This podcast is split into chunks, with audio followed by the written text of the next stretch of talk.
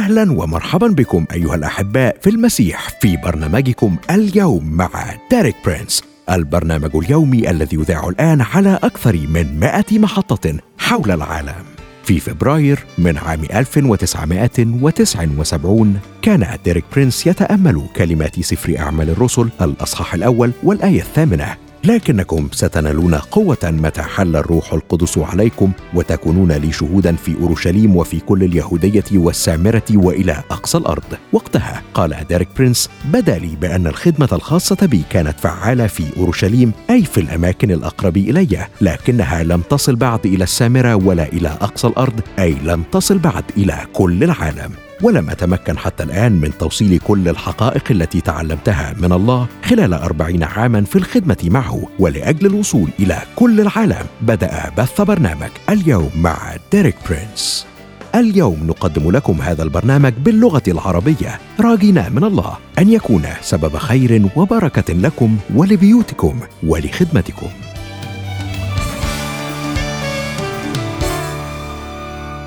أهلا بيك صديقي المستمع في برنامج اليوم مع ديريك برينس. واهلا بيك يا مريم. أهلا بيك يا أشرف واهلا بصديقنا المستمع. النهارده يا مريم هنبدأ مع بعض سلسلة من الحلقات في موضوع جديد.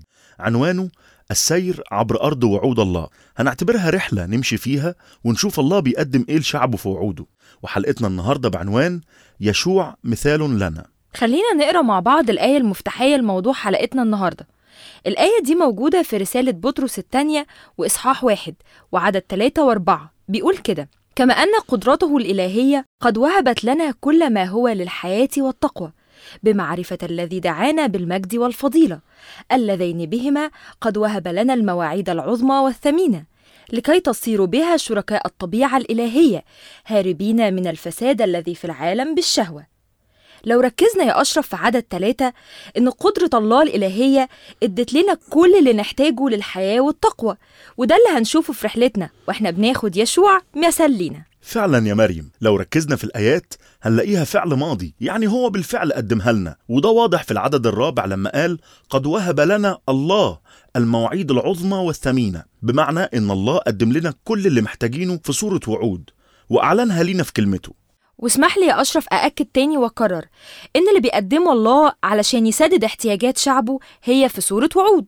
والنقطة الأهم من كده إن الوعود دي هي ميراثنا. وعندنا في كلمة الله مقارنة حية بين العهد القديم والعهد الجديد بتأكد كده. في العهد القديم يا أشرف الله قاد شعبه لأرض الموعد بقيادة يشوع وده مثال حلقتنا النهاردة. وفي العهد الجديد هنشوف إن الله بيقود شعبه لأرض الوعود تحت قيادة قائدنا يسوع. انت عارفة يا مريم اسم يسوع هو هو نفس اسم يشوع في الصيغة العبرية. وده يخلينا نفهم إن وعود الله هي ميراثنا.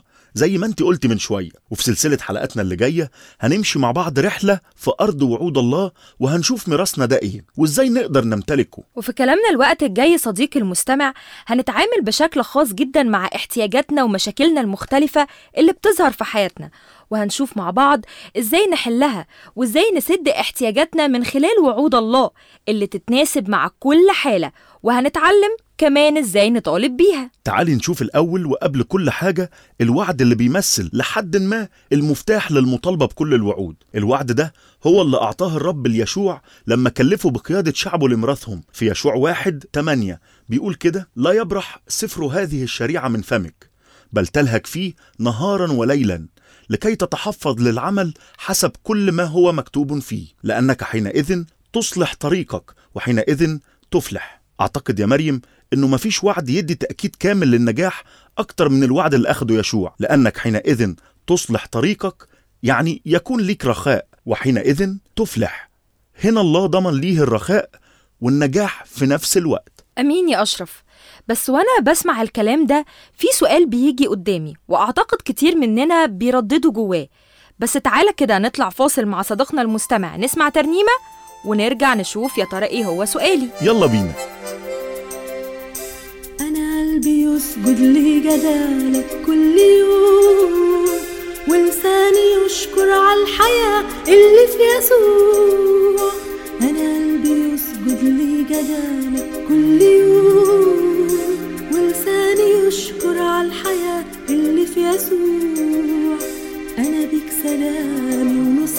وحبي يدوم كنت النهاردة هبقى إيه من غير يسوع؟ يسوع أنت ملك الملوك رب الأرباب أنت في نورك يختفي كل الضباب يسوع أنت ملك الملوك رب الأرباب أنت في نورك يختفي كل الضباب وتبدل الضعف اللي ساكن من زمان. وتدي قوة ونصرة فوق كل الصعاب. ورجعنا ليك صديقي المستمع بعد الفاصل. وكنت عايزة أسألك سؤال يا أشرف. اتفضلي. بص يا سيدي كل اللي سمعناه دلوقتي أوقات أنا أو أنت أو حتى صديقنا المستمع بنقول طب ده حصل مع يشوع علشان هو يشوع. لكن أنا مش يشوع. بالظبط صح يا مريم. لكن خليني أفكرك إن الله لا يحاب الوجوه. الله ما عندوش حد أفضل من حد. يعني لو أنت يا مريم وفيتي الشروط اللي حاططها الله في حياتك الله كمان هينفذ وعده ليكي. بالظبط زي ما عمل مع يشوع أو زي ما حصل مع أي خادم من خدام الله التانيين. عندك حق يا أشرف. على فكرة مش شخصياتنا هي اللي بتثير إعجاب الله لكن طاعتنا لشروط الله هي اللي بتفرق. زي ما بيقول كده في الآية لأنك حينئذ تصلح طريقك وحينئذ تفلح. وتأكيدا على إن الله زي ما عمل مع يشوع يقدر يعمل مع أي شخص تاني. بس المهم إنه يكون متاح لربنا. تعالي نسمع مع بعض ديريك في الموضوع ده ونشوف هو ينفع نكون زي يشوع ولا فعلا صعب. يلا بينا. لقد اكتشفت في تعاملاتي مع البشر على مدى سنوات عديدة أنه لا أحد يريد الفشل حقا. ففي كل إنسان تتولد رغبة عميقة وأشواق لتحقيق النجاح. اذا الأشخاص الذين يفشلون لا يفشلون لأنهم يريدون الفشل بل يفشلون لأنهم لا يعرفون كيف يحققون النجاح. ولكن هذه الآية التي قرأناها تخبرنا كيف ننجح. إنها طريقة الله المضمونة للنجاح. الآن دعونا نلقي نظرة على شروط هذا الوعد حيث توجد عبارات مفتاحية. لا يبرح سفر هذه الشريعة من فمك.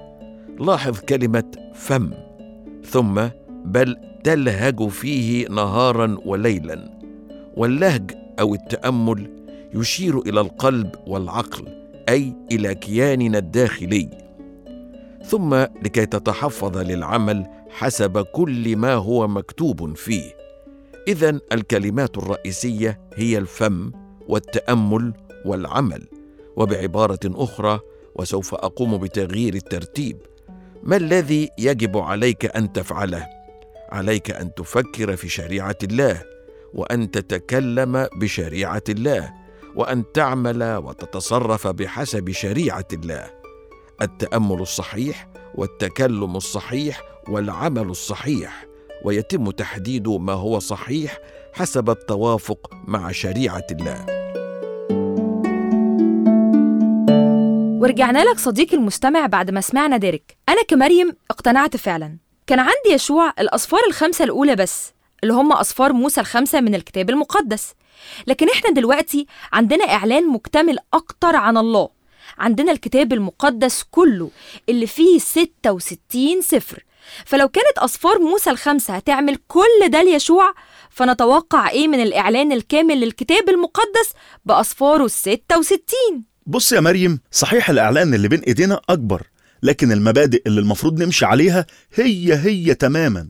وزي ما قال ديريك يا مريم لازم نفكر في شريعة الله ونتكلم بشريعة الله ونشتغل حسب شريعة الله. إحنا شفنا تعليمات الله ليشوع. كانت التفكير في شريعة الله والتكلم بشريعة الله والعمل بحسب شريعة الله. تعالى يا أشرف كده نقرأ مقطع كتابي من العهد الجديد الرسول بولس بيوضح فيه إيه هي متطلبات الخلاص. في رسالة روميا وإصحاح عشرة ومن عدد 8 ل 10 بيقول كده لكن ماذا يقول؟ الكلمة قريبة منك في فمك وفي قلبك أي كلمة الإيمان التي نكرز بها لأنك إن اعترفت بفمك بالرب يسوع وأمنت بقلبك أن الله أقامه من الأموات خلصت. لأن القلب يؤمن به للبر والفم يعترف به للخلاص. لاحظ يا مريم إن الترجمة الأكثر حرفيا لعدد عشرة هي بالقلب يؤمن الإنسان للبر وبالفهم يعترف للخلاص. هنلاحظ هنا صديق المستمع إن كل ده بيحصل من خلال التواصل المستمر بين القلب والفم. إيه رأيك يا أشرف؟ تعالى نسمع شرح بسيط من ديريك للجزء الكتابي ده. وهيساعدنا نفهم أكتر. يلا بينا؟ يلا بينا. اولا نحتاج إلى شرح كلمتين مهمتين استخدمهما بولس الرسول. كلمة الاعتراف والتي لها معنى خاص في الكتاب المقدس. فمعناها الحرفي هو أن نقول نفس الشيء. لذلك عندما نعترف فإننا نقول بفمنا نفس الشيء الذي يقوله الله في كلمته سواء كان ذلك عن الخطية أو عن الخلاص أو عن الشفاء أو عن الصلاة. فالاعتراف هو جعل أقوال أفواهنا تتفق مع كلمة الله. والآن نشرح كلمة الخلاص وهي كلمة شاملة تغطي جميع الفوائد المقدمة لنا من خلال موت يسوع المسيح على الصليب.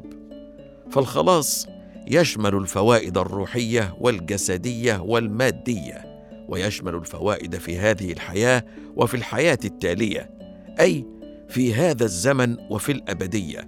مع وضع هذا الاعتبار دعونا نلقي نظرة الآن على ما يقوله بولس في هذا المقطع عن العلاقة بين الفم والقلب. فهو يستخدم هذا الزوج من الكلمات ثلاث مرات مرة واحدة في كل عدد.